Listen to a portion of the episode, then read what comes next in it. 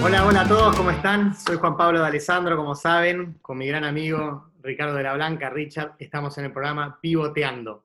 Este programa, como todos saben, está enfocado en, todo lo que es innovación. Nosotros acá lo que queremos hacer es contarle a todos ustedes las historias de gente que está innovando, que está haciendo cosas nuevas, que está realmente cambiando su manera, la, la manera en que todos vemos el mundo.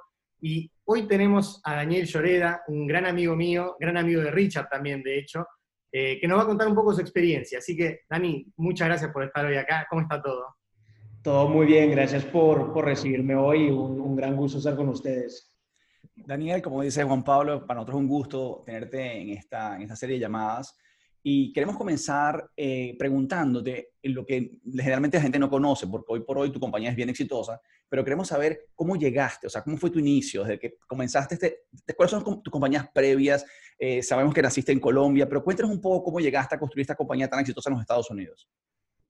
Buenísimo, no, muchas gracias. La verdad que, que ha sido una, una gran aventura, siempre he sido muy emprendedor desde desde el colegio en Colombia, venía todos los veranos a Estados Unidos, llenaba las maletas de dulces de Costco, me las llevaba a Colombia, las vendía en el, en el baño del colegio. Eh, luego pusieron cámaras por mi culpa y, ya no pudimos seguir vendiendo dulces. Los ayudaste a innovar, los ayudaste a innovar. Los ayudé a innovar. Luego en la universidad monté una marca de ropa eh, y, y, la verdad que, que fue también una, una, gran aventura donde tuvimos también nuestros tropiezos y, y aprendimos mucho. Y durante el tiempo empecé a ser angel investor, empecé a invertir junto a mi socio actual, Mauricio Porras, empezamos a invertir en fondos, en pequeñas compañías, startups, etcétera, etcétera, más que en todo en San Francisco.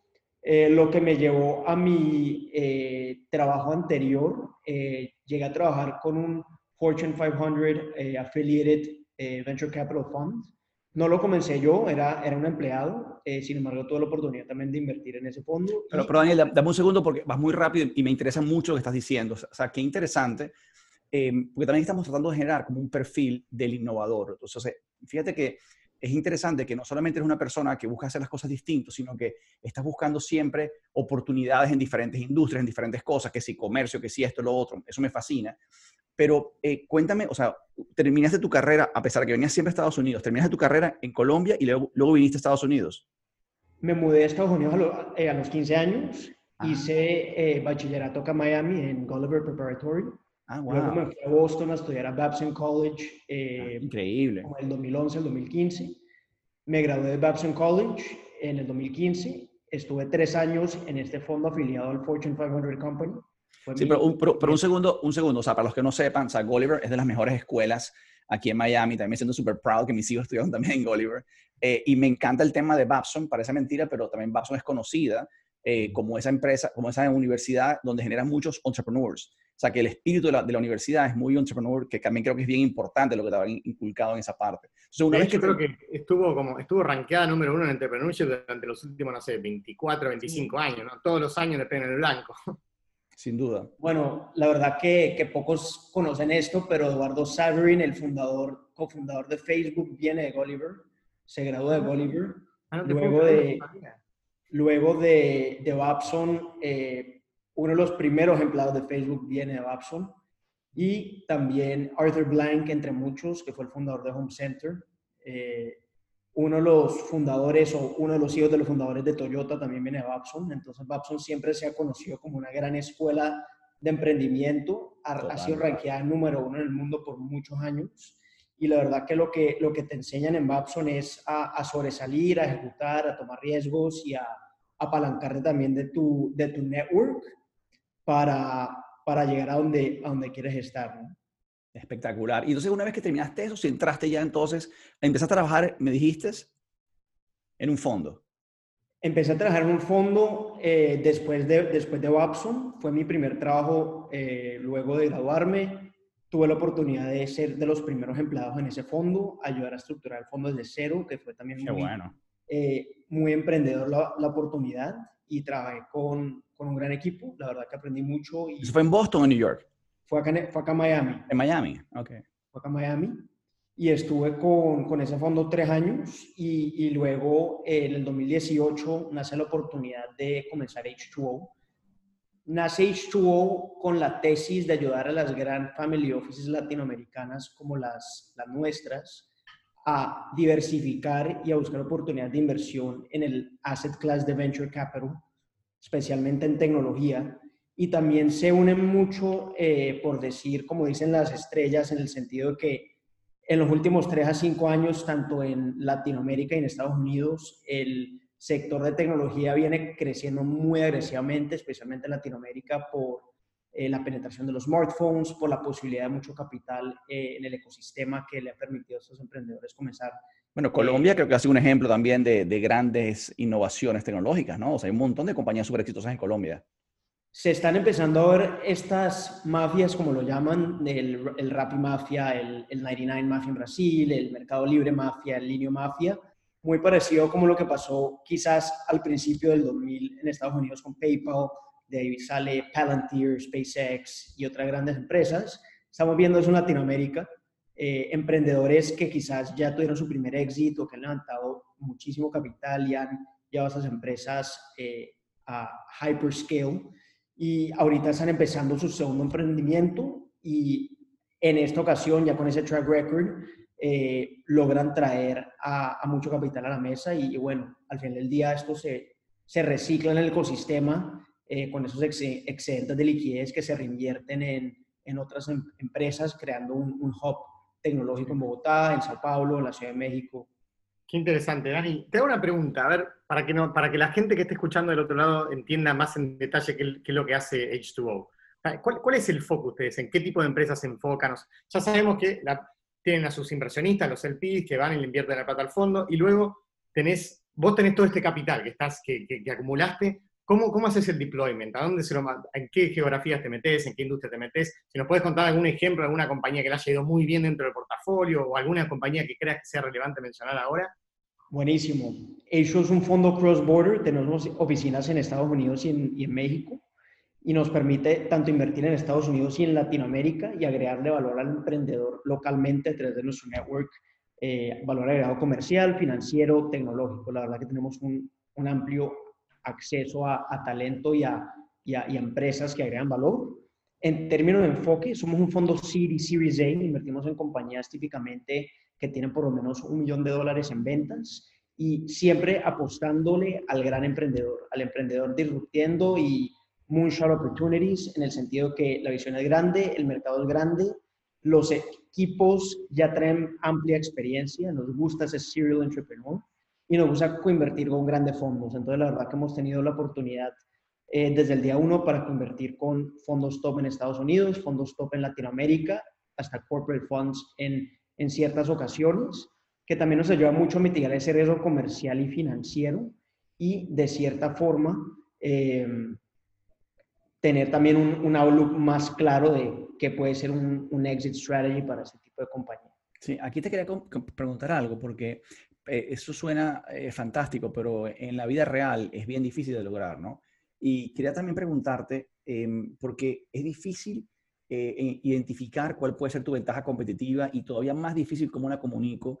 Y quería saber si en esa, en esa búsqueda, porque no es, una línea, no es algo lineal, has tenido, tuviste algo que te llamó la atención o algo que, o, cambiaste en algún momento desde la idea inicial. En parte, acuérdate que el programa Pivoteando es justamente mostrar la cantidad de, de, ajustes más que cambios que uno va haciendo en, en, la vida de las empresas hasta lograr el éxito, que no es nada. De hecho, nunca olvidaré una, una frase en, un, en, uno de los eventos de Endeavor que decía una de las, de las presentadoras, decía, mira, hay, eh, sí hay líneas rectas en estos negocios cuando vas cayendo pero el resto las curvas son todas así, no hay ninguna curva que sea absolutamente recta. Pero cuéntame, que, ¿algún cambio o algo que, que, que, o sea, cómo fue esa, esa experiencia?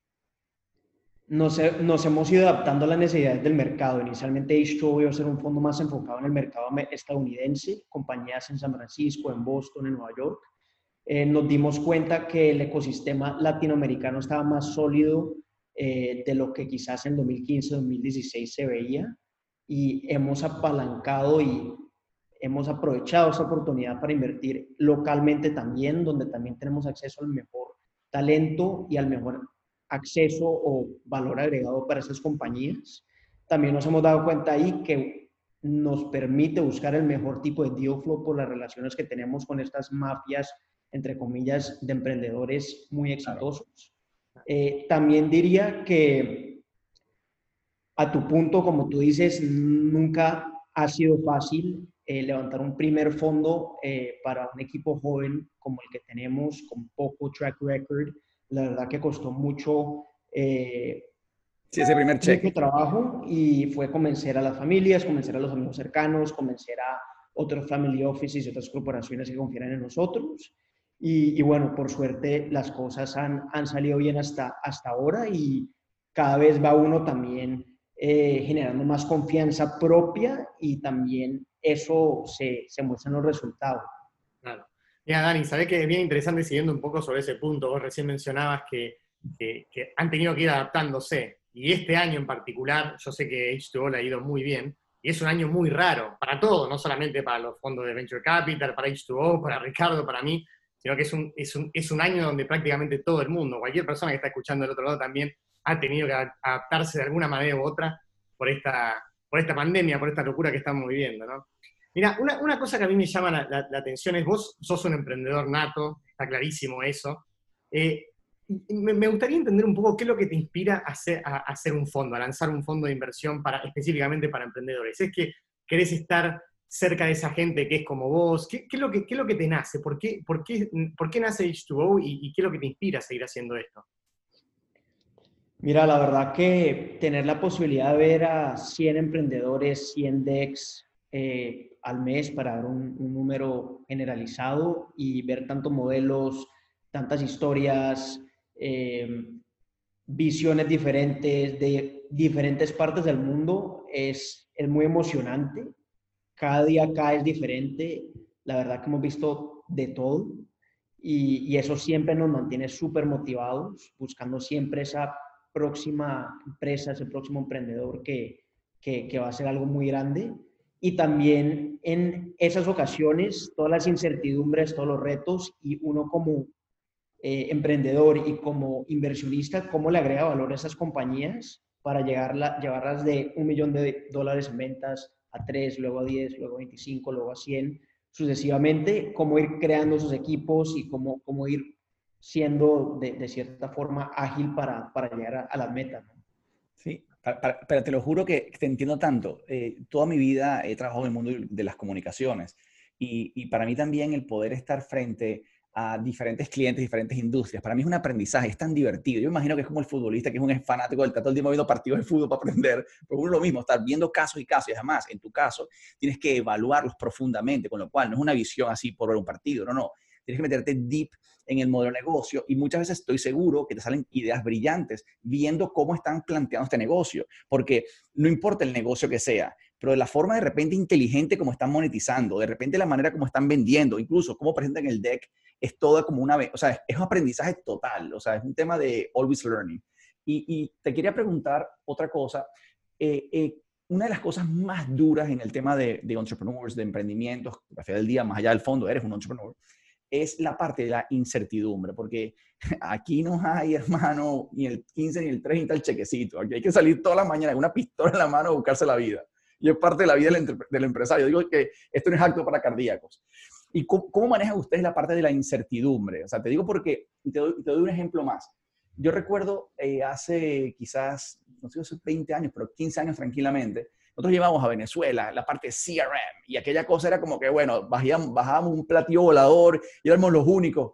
¿Sabes cuánto vendimos? Cero. ¿Por qué? Porque el mercado no estaba listo para eso. O sea que a veces uno trae innovación, pero creo que el problema más grande cuando hacen cosas innovativas uno es que o si te vas muy adelante, mueres el intento porque el mercado no está listo. O sea, ¿cómo manejan ustedes esa parte de, de, de la incertidumbre, saber qué es lo que va a pasar? ¿Cómo, ¿Cómo, ven eso en la empresa? Mira, la verdad que al final del día todo regresa al equipo y, y regresa al, al, timing, que también es un factor que, que a veces uno no puede controlar. El equipo lo es todo. Hemos visto grandes modelos que tienen todos los bells and, whistles y al final del día los equipos sólidos eh, ganan. Nos gusta tener cofundadores en las empresas. Nos gusta tener un balance de, de alguien técnico, al mismo tiempo alguien comercial. Nos gustan compañías que desde el día uno eh, van al mercado y muestran esa atracción comercial, inclusive no invertimos en compañías que de cierta forma no hayan empezado a generar ventas y a validar esa atracción comercial. Y ya de, en ese entonces de ver cómo, cómo las escalas. Entonces, eh, a, tu, a tu pregunta es muy, muy importante el equipo y también te vas dando cuenta eh, de, de, ciertos rastros. Esto es más arte que ciencia. La, la verdad que es un, balance entre arte y ciencia porque al final del día puedes hacer todos los modelos financieros, todo el, modelo del mercado, el modelo de cuánto vas a vender, pero es la, es la ejecución. ¿no?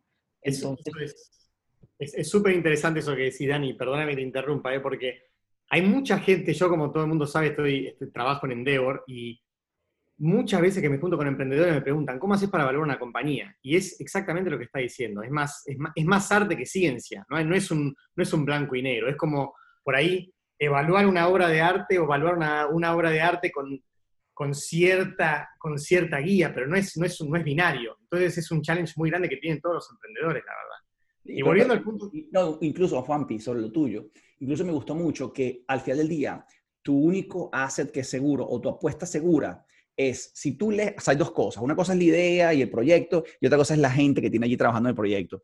Me gusta que tu enfoque al final, como que tu save movimiento es, si tengo un buen equipo, esto puede que de repente cambie, que pivotee, pero el equipo es lo que te garantiza el éxito. Me encanta ese approach, nunca lo he visto de esa manera. Así mismo. Dani, mira, tengo otra pregunta que yo, a mí me encanta hacerle a, hacerle a la gente, en verdad.